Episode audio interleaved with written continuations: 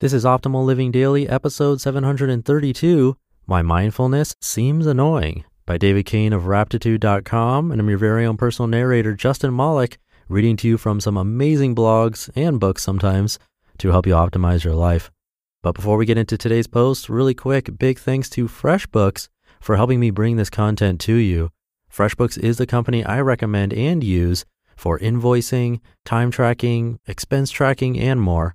Come check them out totally free for a month and without entering any kind of payment info by visiting freshbooks.com slash living. And we haven't heard from David Cain in a while here on the show. I'm excited to have some more from Raptitude to share with you. So let's get right to the post and start optimizing your life. Why Mindfulness Seems Annoying by David Cain of Raptitude.com. In November, an article did the rounds entitled, Actually, Let's Not Be in the Moment, in which the author describes hilariously a failed attempt at mindful dishwashing. It's quite relatable if you ever try to force yourself to be with some unpleasant domestic task like sorting recycling or scrubbing a drip tray. Even if you're attracted to the idea of mindfulness, actually trying to commune with tedious or objectionable experiences often proves to be neither enlightening nor fulfilling. The piece is mostly an exasperated rebuttal to the New Age tenet that we should force ourselves to live in the moment. It's an understandable rant, and I think it represents an increasingly common sentiment in the self improvement world. Mindfulness is annoying. At least it's annoying to try to be mindful all the time, and it's annoying to be told to be mindful all the time. I receive emails expressing similar frustrations from people who are tired of trying to find peace in the folding of laundry or the raking of litter boxes even if they still believe it is somehow possible. As the author Ruth Whippman writes, quote, Mindfulness is supposed to be a defense against the pressures of modern life, but is starting to feel suspiciously like it's adding to them, unquote. And I agree, trying to be mindful all the time will only make you hate the whole idea of it. It becomes almost offensive to be assured that the only real happiness comes from dutifully communing with the banalities of the present moment. However, that approach implies a pretty wrong headed but not uncommon notion of what mindfulness is and the best ways to bring it into your life. Pop culture tends to misconceive mindfulness, and the exasperation in the article is a response to this misconception, not to mindfulness as its practitioners know it. Unlike many of my fellow meditators, I love that mindfulness has entered pop culture. More awareness of this wonderful mental capacity can only be a good thing, even if it means more people will initially misunderstand it. There's now a demand for mindfulness, which means there's now a mindfulness industry with all the usual bandwagoneering and half hearted offerings. The quintessential example of this silliness is a vegan sandwich spread called Mindful Mayo. This industry offers everything from dubiously named condiments to Buddhist run meditation retreats. Even the Dalai Lama has a book deal. And now that I have a couple of ebooks and a Learn to Meditate course, I'm a part of this industry too. I have not yet released a mayonnaise. The proselytizing that happens around anyone's new spiritual secret weapon does get annoying. Feeling sluggish? You're not eating enough whole grains. Feeling sad? You need vitamin D. Feeling anything but inner peace on your way to work? You need to be more mindful of this hard plastic bus seat. Miss Whippman has written a string of similar articles decrying this phenomenon.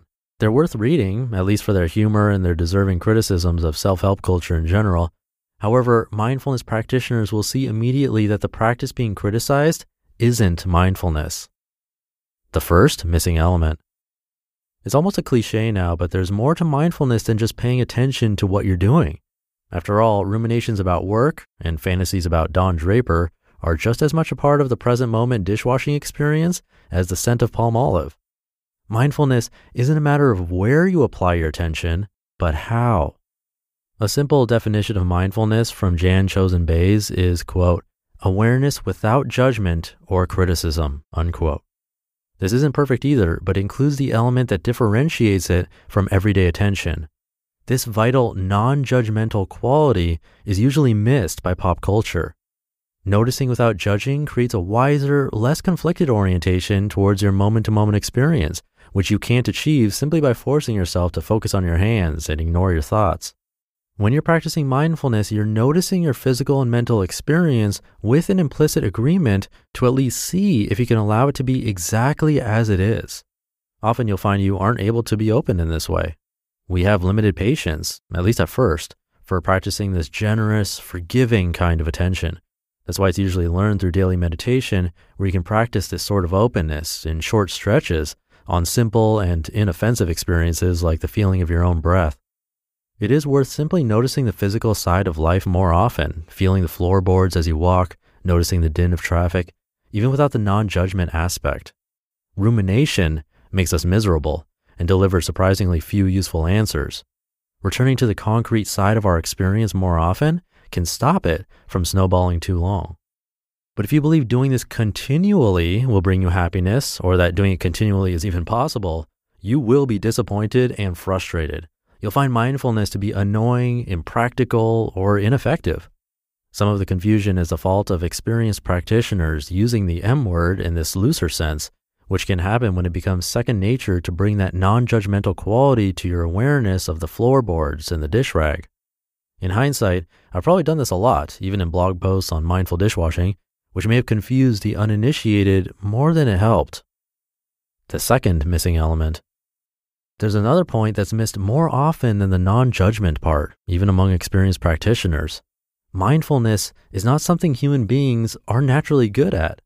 Evolution has given the human mind a very strong inclination to evaluate, categorize, and talk to itself about what it notices. Mindfulness is a practiced suspension or forgiveness of those nearly automatic impulses. When they do happen, you can notice them too and return to your raw experience with the intention of allowing it to unfold as it will. Because mindfulness is such a departure from our usual impulse driven mode of engagement with reality, we need to be very gentle with ourselves when we practice it. To develop mindfulness is to gradually recondition some of our most high strung impulses. If we try to force ourselves to stay attentive or stop thinking, we'll hate it in no time. Gentleness is a major part of emphasis in any decent mindfulness instruction. We can't always bring this kind of openness to our experience, but by experimenting frequently and dedicating stretches of time to it in meditation, we recondition ourselves gradually to be less reactive and less needy. Once you have a bit of experience with mindfulness practice, you know it's absurd to expect yourself to stay mindful throughout an entire TV commercial, let alone an entire dishwashing session or an entire lifetime. When we practice mindful living exercises in Camp Calm, we use everyday tasks that take two to 10 seconds, turning a key, closing a door, putting away a pot. Then we go on with our day. We can stay mindful and curious for the beginning, middle, and end of these very short events. Any longer than that, and our experiments will probably end in distraction outside our awareness. That's the nature of the mind we're working with. Gentleness is the central value that keeps us from throwing our hands up at the whole project. When we're unable to be gentle, we back off the effort and come back to it later. Mindfulness doesn't seem so annoying after we've accepted that we're rather impulsive, impatient creatures who like to force things. We grasp at more control over our experience than we can ever achieve, and we suffer from that impulse every day in the form of stress, hatred, weariness, and neediness. To practice mindfulness is to learn one moment at a time what it's like not to take the bait. You just listened to the post titled My Mindfulness Seems Annoying by David Cain of Raptitude.com. I'll share some of my comments, but first, thank you to FreshBooks for sponsoring this episode. Speaking of experiments, one thing I recommend trying as an experiment is tracking your expenses, being mindful of your expenses, and FreshBooks is great for that. You should try it out. FreshBooks is a cloud accounting company for small business owners and freelancers. And besides having the easiest system to use that I've ever seen for tracking expenses, you can also invoice clients in like 30 seconds and even time track. You're able to track your expenses in their app too, which makes it really easy to track your expenses on the go, much better than using a spreadsheet. You can even take pictures of your receipts in the app and organize them that way. I love using their app. It's super smooth, super easy to use, very intuitive. And you can try out all of their features for free for a month with no commitment. You don't even have to enter a credit card. Just come by freshbooks.com slash living and enter Optimal Living Daily in the How'd You Hear About Us section. Again, that's freshbooks.com slash living. And back to today's post. I love narrating David Cain's articles because I feel like he just gets it. After years of meditating myself, I couldn't agree more with what he's saying. If you've ever tried meditation and struggled or struggled with this idea of being mindful, try to take what he said into consideration. gentleness and understanding that we can't be mindful very long. Like you can't be mindful permanently. That's really important. And if everything he said wasn't taken in, I'd save this one for a re listen. It'll definitely help if meditation is something you're interested in, but struggling with. And I'll leave it there for today. Hope you're having a great day, and I'll see you in tomorrow's show where your optimal life awaits. Hey, this is Dan from the Optimal Finance Daily podcast, which is a lot like this show, except more focused on personal finance.